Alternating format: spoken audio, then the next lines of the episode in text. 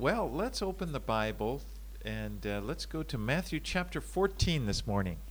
はい、では、マタイの福音書14章をこの朝お開きください。And we're going to begin by reading verses 1 through 12. マタイによる福音書14章1節からえ12節をお読みいたします。その頃、領主ヘロデはイエスの噂を聞いて家来たちに言った。あれはバプテスマのヨハネだ。彼が死人の中からよみがえったのだ。だから奇跡を行う力が彼のうちに働いているのだ。実は以前このヘロデは自分の兄弟ピリポの妻ヘロディアのことでヨハネを捕らえて縛り牢に入れていたヨハネが彼にあなたが彼女を自分のものにすることは立法にかなっていないと言い続けたからであったヘロデはヨハネを殺したいと思ったが民衆を恐れた彼らがヨハネを預言者と認めていたからであった。ところがヘロデの誕生祝いがありヘロディアの娘が皆の前で踊りを踊ってヘロデを喜ばせた。それで彼は娘に誓い求めるものは何でも与えると約束した。すると娘は母親にそそのかされて今ここでバプテスマのヨハネの首を盆に乗せて私にくださいと言った。王は心を痛めたが自分が誓ったことであり列席の人たちの手前もあって与えるように命じ人を使わして牢の中でヨハネの首をはねさせた。その首は盆に乗せて運ばれ少女に与えられたので少女はそれを母親のところに持って行った。それからヨハネの弟子たちがやってきて遺体を引き引き取り葬った。そしてイエスのところに行って報告した。When you, whenever you see the name Herod, it, it, be, it can be very confusing because there are many people in the same family that have that name. えここでヘロデという名前が出てきますけれどもヘロデという名前を聞くとあの少し混乱を覚える方もいらっしゃると思いますなぜなら同じ家族にえ何人もあの支配者がいて皆ヘロデという名前を使っていたからです Now, Herod the Great was the king who was 例えば、マタイの福音書の2章に出てくるヘロデ大王という人がいますけれども、こ,の人はイエスの誕生の時に支配者でした。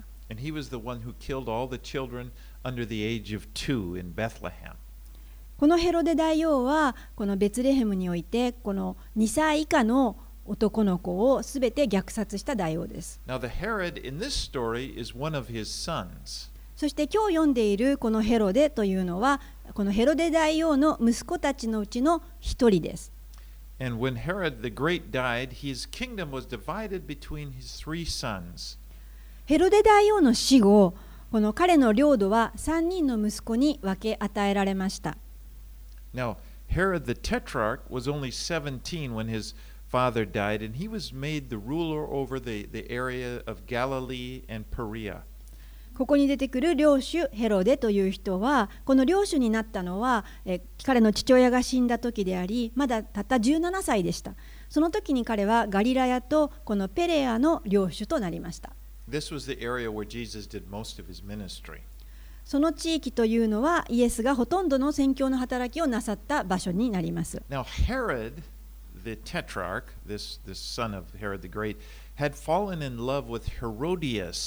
and Herodias was the wife of his half brother, Herod Philip the First. えーこの領主ヘロデというのはヘロあのヘロデ大王の息子ですけれども、えーこの人は自分の、まあ、異母兄弟にあたる、えー兄弟のピリポですねこの妻であるヘロディアと恋仲に落ちます恋仲になります So both Herod the Tetrarch here and Herodias were married at the time, but they each divorced their spouses in order that they would could marry each other.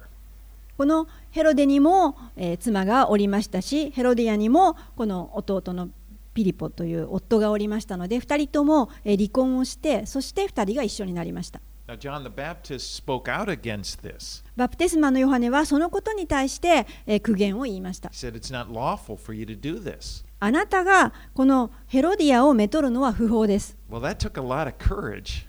これは大変勇気がいる言葉であったと思います。誰が王を叱責できるでしょうか？王はあなたを殺す権威があるのです。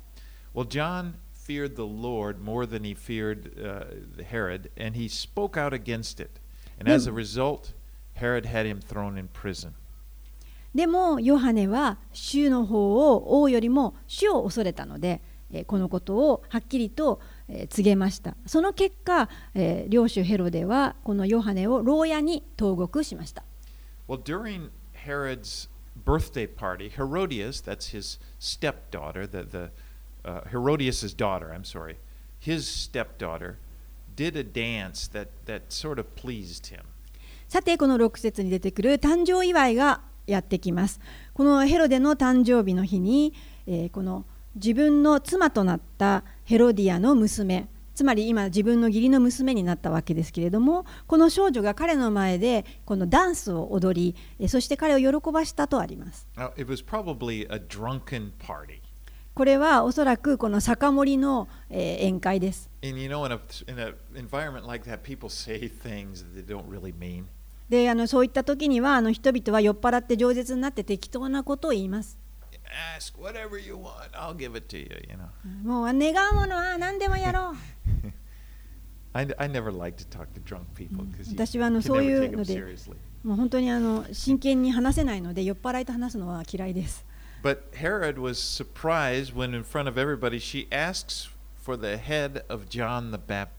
しかし、領主ヘロデは驚くことになります。なんと、娘が願ったのは、バプテスマの首だったからです。マルコの福音書の方では、もう少し詳しく、ここの時のことが書かれています。マルコの福音書の6章の19節と20節ですけれども、says, so、John. This is after John said it was unlawful and wanted to kill him, but she wasn't allowed to do it because Herod was afraid of John. Herod knew that John was a fair and holy man, so he protected him. When he listened to John, he would become very disturbed, and yet he liked to listen to him.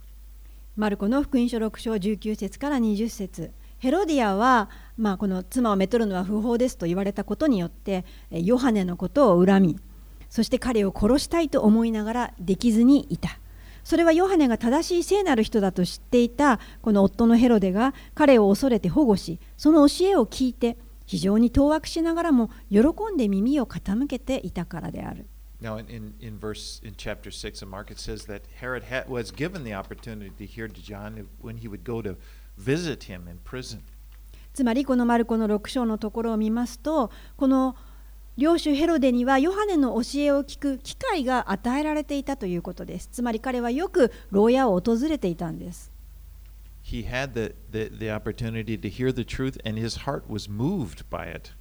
ヘロデはこのヨハネの教えを聞く機会があって、そしていつもそれを聞いて心が喜んでいた。But unfortunately, it wasn't moved enough for him to do the right thing. しかし残念ながらこの正しいことを選択するまでには心は動かされてはいませんでした。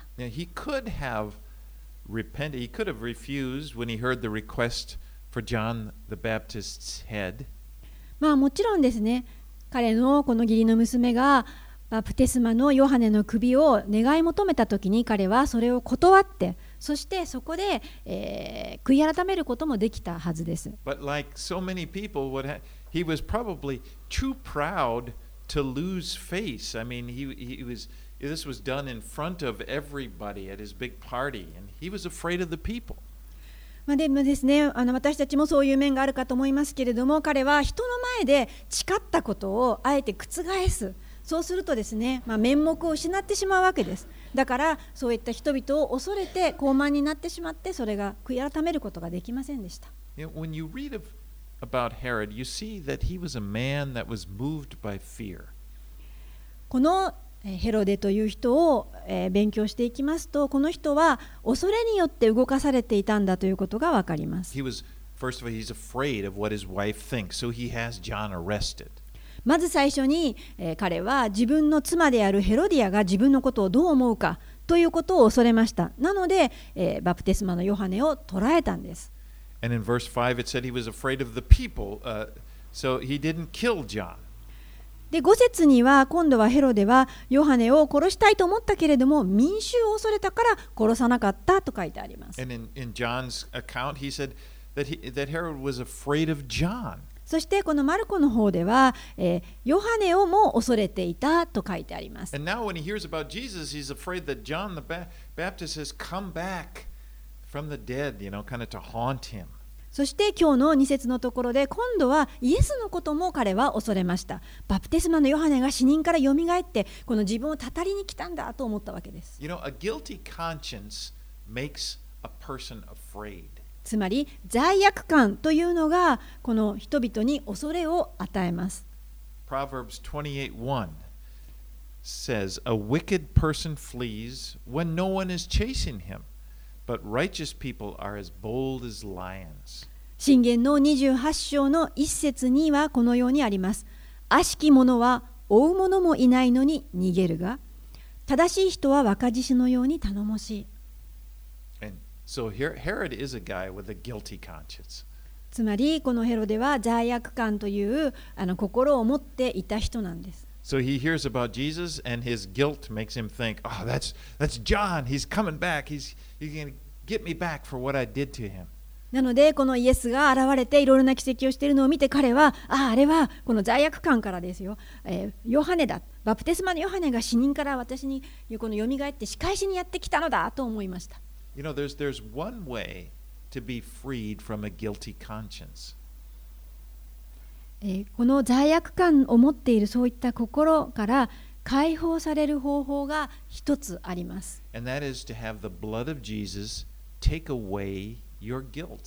それはイエスの十字架で流された血潮によってあなたの罪を、えー取り去って洗い清めていただくということです Let's let's listen to Hebrews chapter 10 verse 22. ヘブル人への手紙の10章の22節には何て書いてあるでしょうか？We have been sprinkled with his Jesus' blood to free us from a guilty conscience. And our bodies have been washed with clean water, so we must continue to come to him with a sincere heart and strong faith. ヘブル人への手紙10章の22節この私たちは心にイエスの血が振りかけられて邪悪な良心つまり罪悪感から清められ体を清い水で洗われました ですから全く信仰を持って真心から神に近づこうではありませんか So God has provided for us a way to be free from our past sins. 神は私たちが自分たちのこの過去の罪から解放される道を備えてくださっています You know, we don't need to live our lives in an attempt to try to justify ourselves for, for something we did in the past. 私たちはこの自分の過去の罪を犯したことについてこのそれその理由をこう見つけようとして自分を正当化しながらこの生きていく必要というのはもうありません God wants us simply to come to Jesus and let him take away our sins. 神様は私のもとに来なさいそしてイエスにあなたの罪を取り除いていただきなさいとおおっしゃいます And then you can rest secure. そこにあなたは本真の安息を、えーいただくことができます And you no longer have to live your life motivated by fear, you know, fear that something's going to be discovered. ですからあなたはもう何かこう自分のこう老いをこう責められるようなそういった中であの身を守るために生きていく必要がありません。You know, most people have a strong, there, there actually, there's a strong motivation, a fear motivation based on what other people think of them. ほとんどの人々というのはこの他の人が自分をどう見ているかそういった恐れによってあの強く動機づけられて物事を行います。Many, like. 自分がそのままであるならばえ人々は自分を見透かしてあどんな人間であるかというのを見破られてしまいます。And people can be very defensive, even, even not with other people in their own minds, constantly trying to justify themselves in their, in their own thinking. なのでこの自分を身を守守るためにこの病防御をするわけですけれどもそれがたとえ頭の中だけでさえとし頭の中の考えでだけであったとしてもこの自分を守ろうとして常にこの力を費やしています。イエス様は私たちにそのような生き方をしてもらいたいとは思っておられません.そこから解放してさしてあげたいと思っています。His blood to take away our sins, and we rely upon His righteousness, and we're not we're not we no longer try to justify ourselves. このイエス様が流されたその十字架の血によって私たちの義とイエス様がなってくださるのですから私たちはもうこの自分を正当化して自分を義としなくてはならないという感情からは自由にされるわけです。And when the devil brings up past sins, which he will, he'll bring them to your mind. You can just look to Jesus. Well, I've been forgiven. My righteousness is now in Christ. そのようになっても悪魔は、えーあなたにの恥ずべき過去のことをこの持ち出してきてそしてあなたに過去のことを思い出させるでしょうでもあなたはの義はイエスの中にあるのですからそういった中にあってもイエスの中にあなたの義を見出すことができるんです All right, let's move on. Let's read 13 and 14. えーマタイの福音書14章13節14節をお読みしますそれを聞くとイエスは船でそこを去り自分だけで寂しいところに行かれた。群衆はそれを聞き町々から歩いてイエスの後を追った。イエスは船から上がり大勢の群衆をご覧になった。そして彼らを深く憐れんで彼らの中の病人たちを癒された。So when Jesus hears about John's death, he go, gets off to a place where he can be by himself. イエスはバプテスマのヨハネが殺されたことを聞くとあのお一人で寂しいところにえー行かれました And you know, he's he's evidently he's in a boat. But when the crowds see, when they heard that, that about it, they followed him on foot. And when he got to the other side, there they were waiting for him. まあ、イエスはそこでまあ船に乗って、えーお一人になられたんですけれども、まあ、群衆はそれをまあ見出してそしてなんとですねその岸をあ周りを回って、えーはその彼が着くであろう地へと向かっていったわけです。Now, if you've ever been there to the Sea of Galilee or seen pictures of it, you know that it's it's really a big freshwater lake. You you can see across it. このガリラヤ湖というところに行かれた方もいらっしゃると思いますしこの写真などを見ますとあの大きなこの淡水湖なんですけれどもでもですね向こう岸があの見えるんです。And they were able to see where Jesus was going. なので、まあ、イエスが船に乗って進んでおられる方向を群衆は見ることができたので、えー先回りすること And が so で you き can ました。 imagine Je- when Jesus lands, there's a crowd of people waiting for him. なのでちょっとこの想像してみてくださいイエスが向こう岸にこの向かっていくとそこには多くの軍勢がイエスを待ちわびて待っているんです Now, Jesus didn't respond like many of us. We probably would. Oh, we would probably think, "Oh man, I want to get alone, away by myself." But Jesus saw them and he had compassion on them. もし私たちだったらどうでしょうか一人になりたくて船に乗っているのに多くの人が向こうで待ち構えているんですでもイエス様はその群衆を見て憐れまれたとあります And it said he ministered, he healed their sick, and he ministered to them. そしてそこに連れてこられた多くの病人を主は癒されてそしてその人たちのために働かれたんです Jesus has the heart of a shepherd. つまりイエス様は羊飼いの心を持っておられたんです、indeed, the, the, the scriptures call him the good shepherd. えー彼は良き羊飼いと聖書で呼ばれています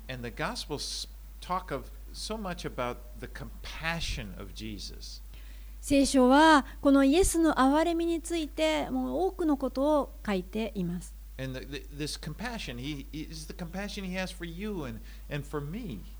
このイエスの持っておられる憐れみはあなたにそして私に今向けられています You know, the, this Greek word for compassion is really the same root word, Greek word, that, that's used for pity. このギリシャ語で「憐れみ」という言葉があるんですけれどもその言葉はあのかわいそうに思うという言葉と同じ意味なんです God has pity on us. 神様は私たちをかわいそうにと憐れんでおられるんです And you know, the truth is that without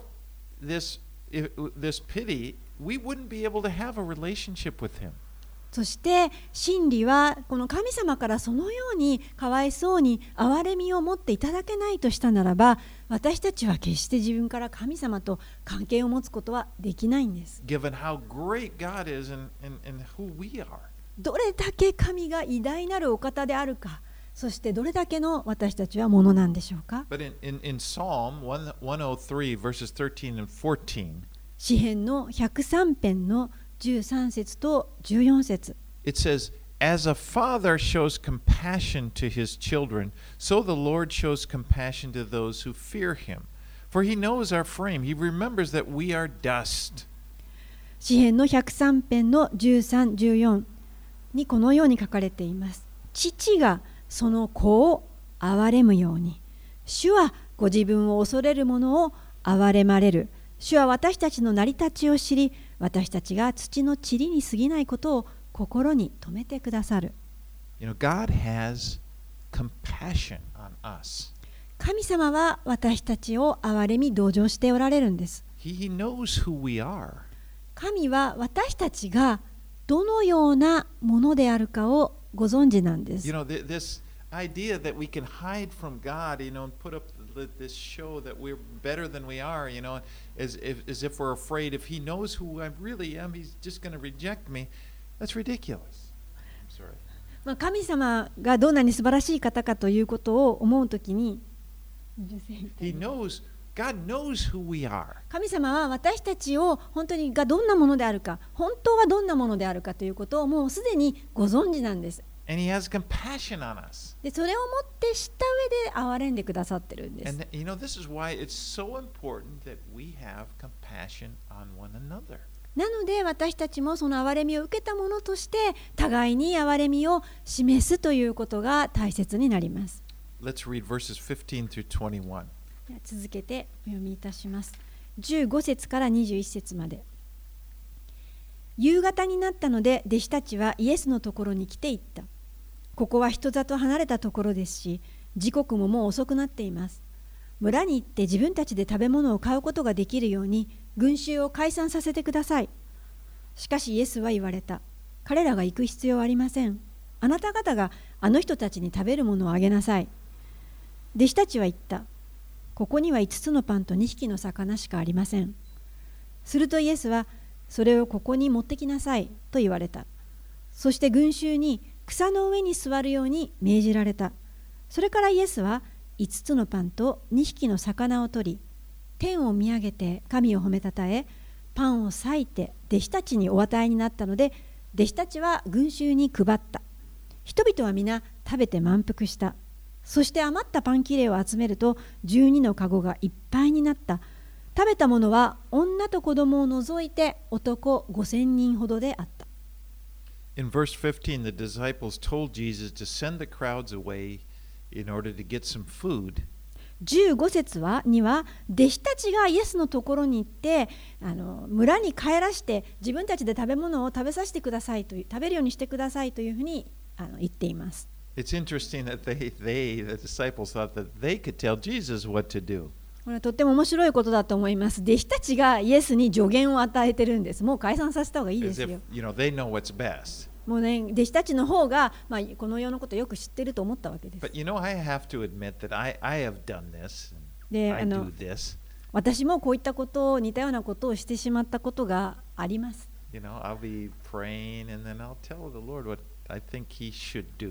私が神に祈りながら、でも、えーこのようにした方がいいこうしこうするべきだというふうに神に申し上げたことがあると思います Now, of course, the Lord tells us we should pray and give bring our requests. もちろん主はですね私たちに何でも祈りなさい神にリクエストしなさいとおっしゃっておられます But there are times when it's like I think I have to explain to Him in order that you don't understand. You know, it's almost like I feel like I'm going to give Him understanding on how these things should be done. でもですねその祈りの中であのまるで神様が私たちの今の状況をよく知らないかのごとくにあのこれこれこういうわけでこうなのでこうしてくださいこうした方がいいというふうに自分からこの解決を神のもとに祈り求めてしまうということがあります。But so often, just like in this story, the Lord has a whole other solution that, that I've never thought of. でも今日のこの学びのように神様はもう私がこの考えたこともないような全く別の解決方法を持っておられるということがあります。So Jesus told his disciples, You give them something to eat. ここでイエス様は16節の後半にえーこのように言いました。あなた方があの人たちに食べるものをあげなさい。And they must have thought, What? それを聞いたときに、はって思ったと思います。Jesus was testing the faith of his disciples. イエス様はここで弟子たちの信仰を試されたんです。And of course, they realize quite quickly that they don't have the resources needed to feed this group of people. まあ食べさせなさいと言われたけれども、まあ、すぐに彼らはですね自分はたちはその5,000人もの人々を食べさせるものは持っていないということに気づいています。This is only something that could be done through the power of Jesus. そんなことができるのはものイエスの力によらなくては、えーすることはできません。 You know, when we, like the disciples, we, we find ourselves in situations where uh, we, we want to serve God, but as we want to serve Him, we, we become this acutely aware that we don't have the resources to do what we feel like the Lord is telling us to do.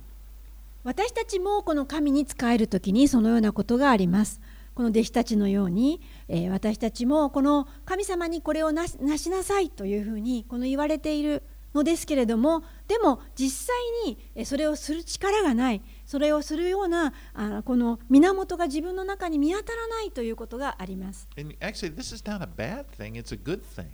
そのように気がつくというのは悪いことではありません。良いことです。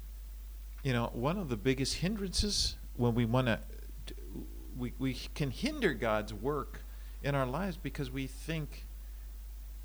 we can do it on our own. なぜならこの神の働きを妨げるものというのは実はこの私たちが自分の力で神の働きができると思った時に起きてしまうからです。 And we need to realize that if anyone, if we're going to help anyone, it's only, only going to be happen by the power of Jesus. 私たちが気づかなくてはいけないことはどのような人が助けられる時であったとしてもそれが行われるのはイエスの力によってのみ行われているということです。And you know, whatever it may be, それがどんな奉仕であったとして you も know, です。ministering to your family, もしかしたら-あなたの家族に対するあなあ助けや働きかもしれません。あなたの周りにいる人々に対する助けるということかもしれませ You ん。need the help of Jesus. そんな時でもあなたはイエスの助けが必要なんです。And if and, and for anything to be done, it takes faith in Jesus. どのようなことであっても、えーイエスのにイエスの力、イエスにある信仰が必要になるんです。And by that I mean a willingness to trust Him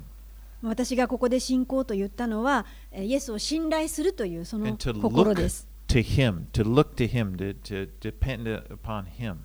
このことを行うときに神を見上げてそしてこの神に頼るというのを信仰と言います。You know, sometimes this may feel uncomfortable. Sometimes we may even try to avoid being put in that situation because, you know, we have to exercise our faith.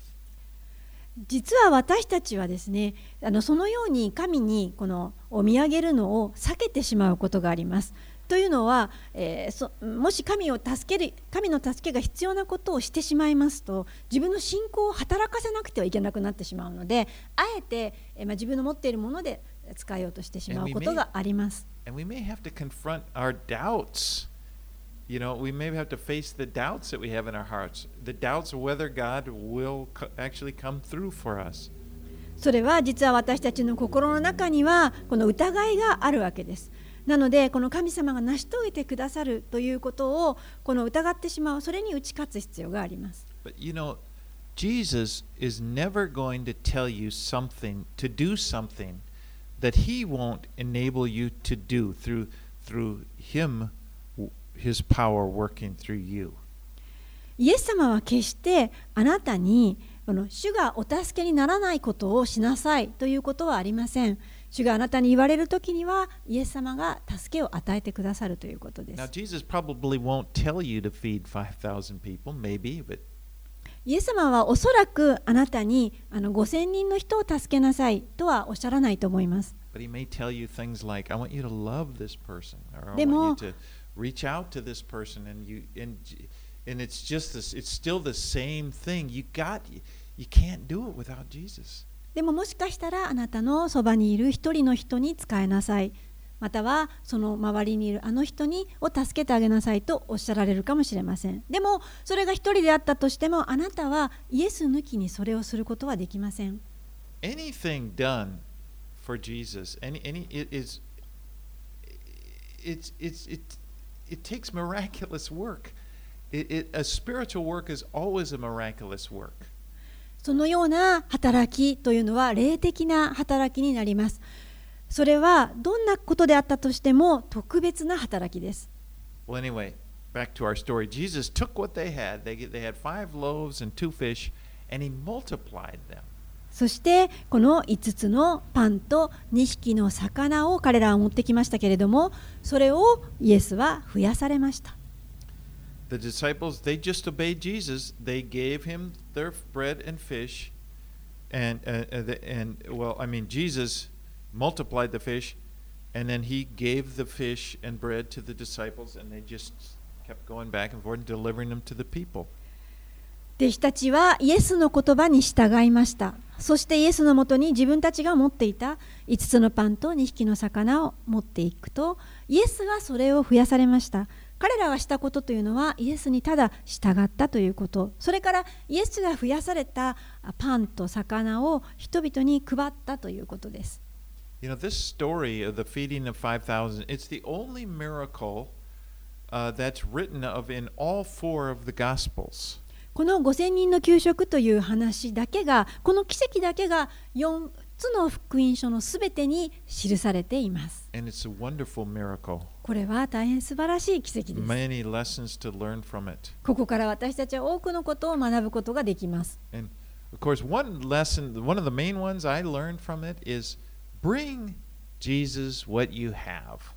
私が学んだことのうちの一つは、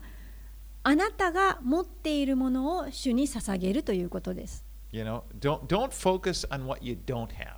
どうかですね、あなたが持っていないものをに目を留めないでください。Just bring the Lord what you do have. あなたがすでに持っているものを主に捧げてください。You know, like many of us, we, we're kind of negative and we, we kind of dwell on what we don't have. まあ私たちはこういう何か持っているものを捧げるという話を聞くと否定的な気持ちになります。なぜなら私たちは何が欠けているかというところにこだわっているからです。Oh, you know, are the talents we don't have. ああ、私はああいう才能はない。And and sometimes we might even tell that to God. う ん時に私たちはそれを主に打ち明けることもあります。これはできません。but really, God doesn't want to. でも神様はあなたが何を持っていないかということは気にかけておられません。あなたには何がありますかということを気にかけておられます。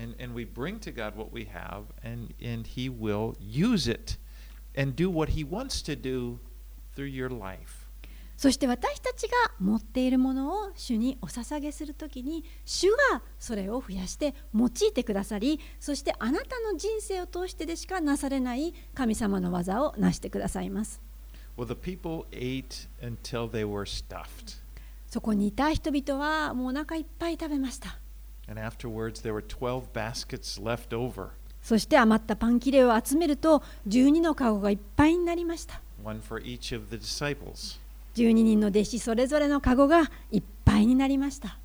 Let's uh, read on verses 22 through 27. 続けて22節から27節をお読みいたします。それからすぐにイエスは弟子たちを船に乗り込ませて自分より先に向こう岸に向かわせその間に群衆を解散させられた。群衆を解散させてからイエスは祈るために一人で山に登られた。夕方になっても一人でそこにおられた船はすでに陸から何スタディオンも離れていて向かい風だったので波に悩まされていた。夜明けが近づいた頃イエスは湖の上を歩いて弟子たちのところに来られた。イエスが湖の上を歩いておられるのを見た弟子たちはあれは幽霊だと言って怯え恐ろしさのあまり叫んだ。イエスはすぐに彼らに話しかけしっかりしなさい私だ恐れることはないと言われた。Once again, here, Jesus i- goes off by himself to pray. さてここでイエスはまた一人で祈りに向かわれます Jesus knew that he needed time alone with his Father. イエス様はご自分がご自分の父とあ二人きりになるつまり一人になる時間が必要であることを知っていました You know, this is really an example for us これは私たちにとっても良い見本です because we need this time alone wh- when we're away from other people, when, when we can just spend time with our Heavenly Father, we can hear from Him. 私たちもまたあの一人になる時間というのが必要です。人々から離れて、そして私たちの天のお父さんと、えー二人きりの時間を過ごし、そして神様に耳を傾ける時間です。You know, even if it's not that long of time, we just need regularly to have such a time. それは決して長い時間である必要はありませんけれども、常に持っておく必要があります。You know, in our busy world, it we have to kind of be proactive. We have to really try to do this because it, it's not going to happen on its own. このようにこの忙しい社会の中で生きているときには私たちは特にこの積極的に神との時間というのを持っていかなければ自然にそれがあなたに起こるということはありません。もしですね。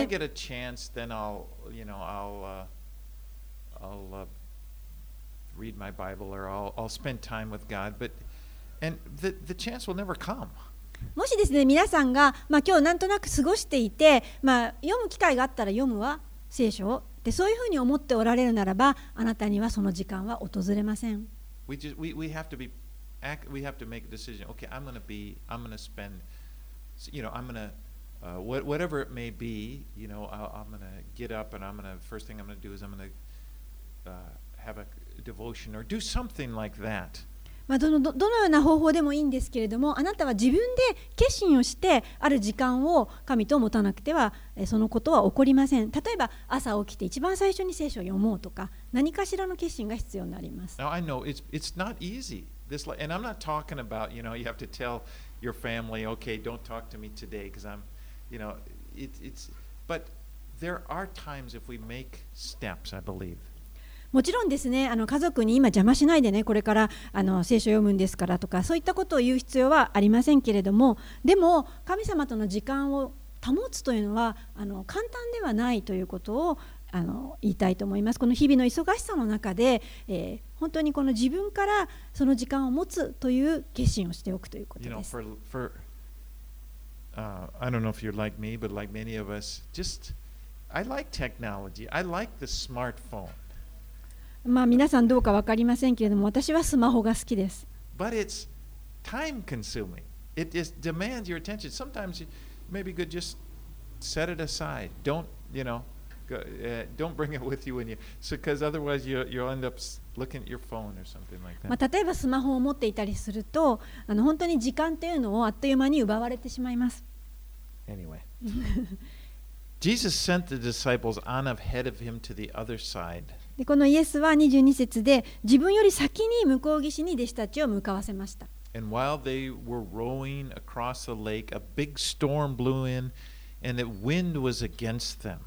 弟子たちがこの船で向こう岸に向かっているときに向かい風がやってきて、そしてまた激しい風が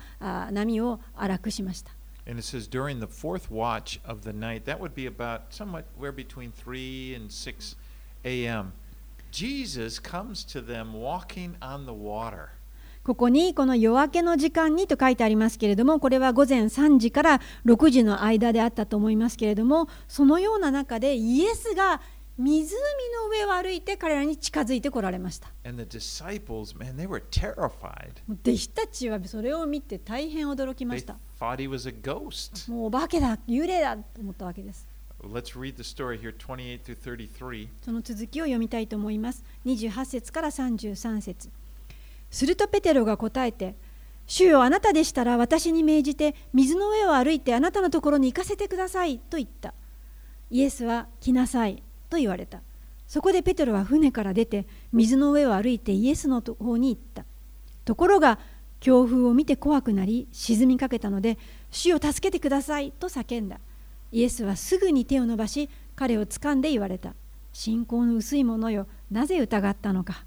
そして2人が船に乗り込むと風は止んだ。船の中にいた弟子たちは誠にあなたは神の子ですと言ってイエスを礼拝した。So Peter says, Lord, if it is you, order me to come to you on the water. ここでペテロは主にこのように言いました主よあなたでしたら私が水の上を歩いてあなたのところに行くように命じてください Now it seems like a little, uh, like a strange thing to say. ちょっと変わったことを言うなと思いましたけれども You know, why, why did Peter want to do this? なぜペテロはこんなことしたかったんでしょう Yeah, か wa- was it just an impulse? もう衝動的に-?言っちゃったんでしょうかそういう衝動的な人でしたから I don't know, but whatever the reason that he did it, the fact is that he did walk on the water. まあ、ちょっとその時の理由は分かりませんけれども、この事実、彼は水の上を歩きました。で、この多くの弟子がいましたけれども、弟子の中で彼だけがそのような経験をしました。すごいことですよね。ちょっとこの水の上を歩くっていうのはどんな感じだったのか、え、想像できるでしょうか？Wonder if we'll be able to do it someday. Anyway. いつかできるでしょうかね But when Peter took his eyes off the Lord, he began to notice he began to notice this just, you know, how str- big the waves were and how strong the wind was, and he began to sink. ペテロは水の上を歩いていたんですけれども主から目を離した時に彼は実はそこは激しい風によって非常に強い波があるということに気がついてしまいます。そして沈み始めました。ここにもまた私たちが学べることがあります。私たちはイエスから目を離さないでいるということです。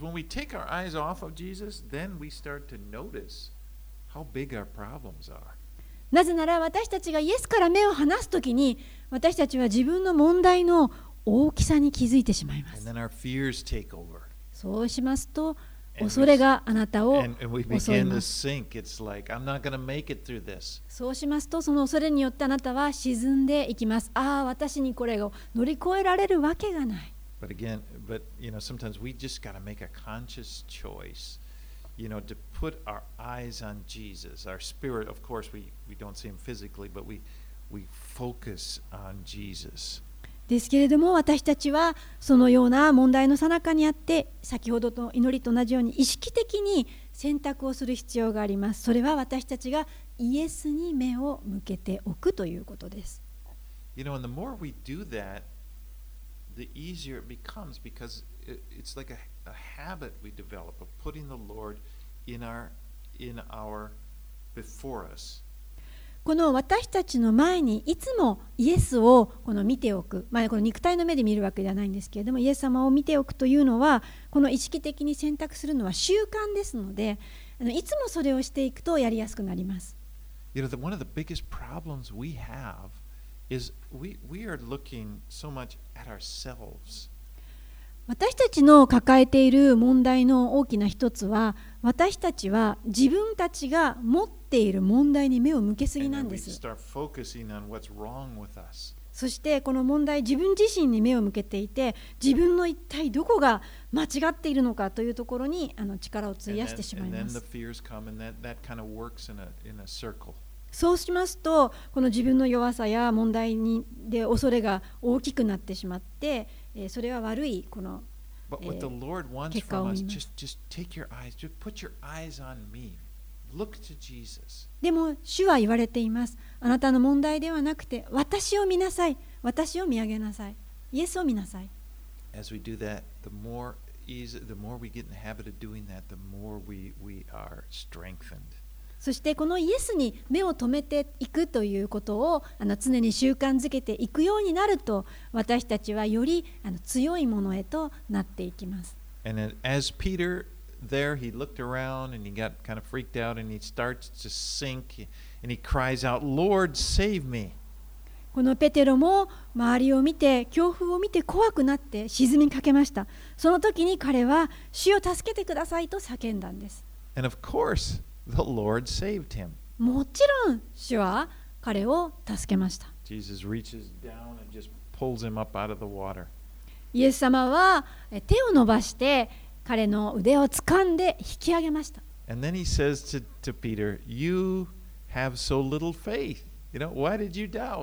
そして、イエス様はペテロに言われました。あ信仰の薄いものよ。何で疑ったのか。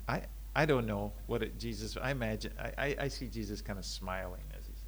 that. まああ.のね、多分イエス様は笑いながら言われたんじゃないかなと思います You。know, it's like,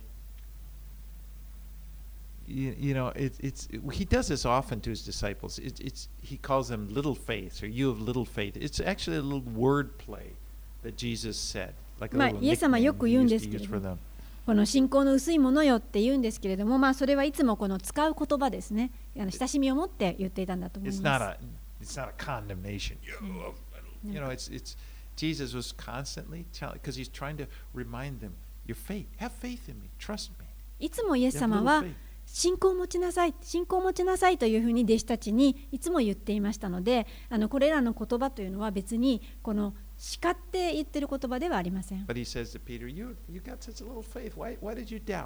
信仰の薄いものよ。なぜ疑ったのか信仰を持ちなさい。言ってるでしょ。うで私は主が実は私によくこの言葉をかけておられると思います。私も。もうあのやってしまった。もう沈んでしまう。もうダメだ。で主はいつもそれを乗り越えさせてくださって、信仰の薄いものよ、なぜ疑ったのかと言われていると思います。で私もですね、あなんでそんなに焦ったんだろうと後で思うわけです。You know, or, or, or there are other times when the when I see the Lord's hand in something, I'm just like so surprised. Well, I can't believe it. God did this. You know. また他の時にはこういうこともあります。あのもう主が絶対にこれをなしてくださった。うわー信じられない。ありがとうございます。And it's like it's almost like the Lord said, "Well, of course, of course. What do you you think I wasn't there?" そういった時にはイエス様は私にこのように言われます。もちろんでしょ。私がそこにいないとでも思ったかい。You know, the truth is, the Lord is very patient with us. まあ、この真理はイエス様は私たちに対して大変寛容であられ忍耐を持っておられるということです。Learn, are. 私たちがいかに素晴らしいかとか信仰をどれだけ持っているかとかそういったことではないんです。そうではなくてイエス様が素晴らしいということです。Let's read verses 34 through 36. ではえー14章の34節から36節をお読みします。それから彼らは湖を渡りゲネサレの地に着いた。その地の人々はイエスだと気がついて周辺の地域にくまなく知らせた。そこで人々は病人を皆イエスのもとに連れてきてせめて衣の房にでも触らせてやってくださいとイエスに懇願した。そして触った人たちは皆癒された。Again, there's a huge crowd waiting for them when they landed. また彼らが岸に着くと多くの群衆が待ちわびていました。Jesus was in great demand. イエス様は大変多くの人々に必要とされていました。People wanted to get to him. もう人々はイエスのもとに何とか来たかったんです You。know, they brought the sick that they had. They just carried them and brought them to him, and he, and he healed them. この病気の人たちを一生懸命抱えて運んでそこまで連れてきました。そしてイエス様は彼らを癒されました。誰でもこのイエス様の衣の房に触れた人は癒されました。You know, when Jesus was walking on this earth in, in the physical body there 2,000 years ago, his presence was limited to his physical body.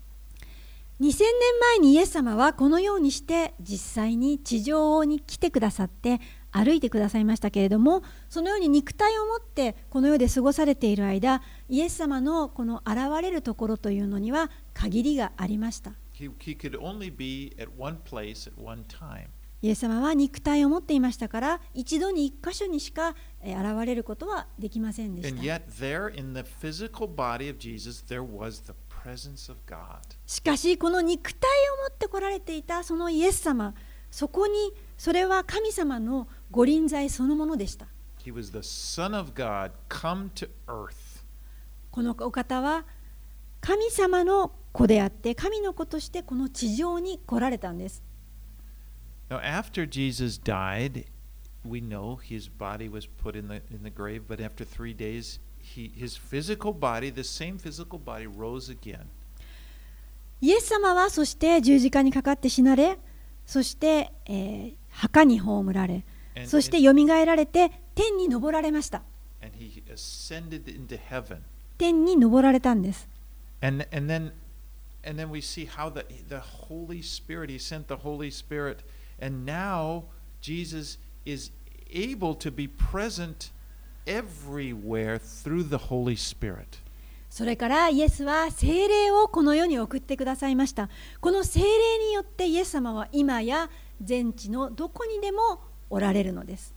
Jesus is now omnipresent. 今イエス様は偏在なるお方 You で know, す we, we don't have to, like in those days, be in the place where the boat comes in in order to see Jesus. 当時でしたらこのイエス様があっちの島に向かっているといえばそこに向かって一生懸命走って移動して自分たちから会いに行かなくてはいけませんでした Anywhere where a person is in the world, they can call out to Jesus and they can meet Jesus right there. しかし今やどこででも、えーイエス様に向かって祈るときにイエス様はそこにいてくださるお方です And although it's not the physical body of Jesus, it's the same Jesus. そこには今はイエス様は肉体を持っては目の前におられませんけれども同じイエスが現れます Jesus never changes. イエス様は決して変わらないお方です He still has compassion. イエス様は今も同じ憐れみを持っておられます He has as much compassion as he did when he walked on the earth. この地上を歩かれた時以上の憐れみを持っておられます He still hears our requests. 今でもあなたのリクエストを聞かれます still heals us. そして私たちを癒されます And he's with us eh, as we walk each day. 私たちが日々ま神様と歩む時にイエス様はいつも私たちと共におられます So praise God for that. これを思って主を賛美したいと思います You know, as we study this, these Gospels, we're not just studying history. まあ、今日福音書を学んでいますけれども、私たちは別に歴史を勉強しているわけではありません。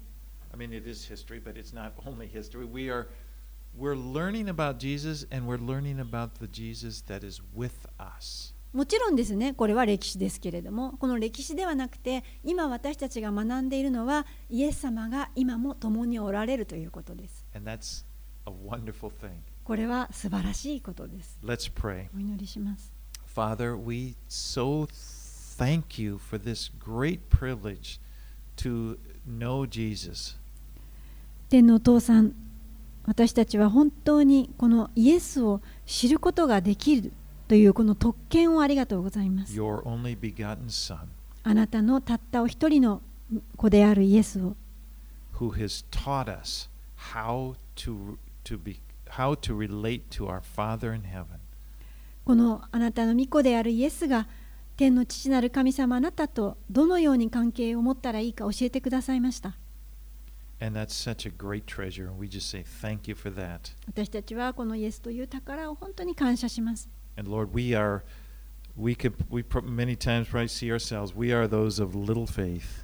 神様、私たちは本当にこれを申し上げます。私たちは本当に信仰の薄いものです。But you, we know you are.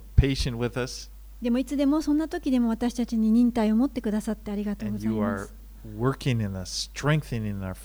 そして私たちのそのような時に働かれ私たちを強めてくださっています.私たちが主を見上げる時に.イエス様の皆によってお祈りいたしますアーメン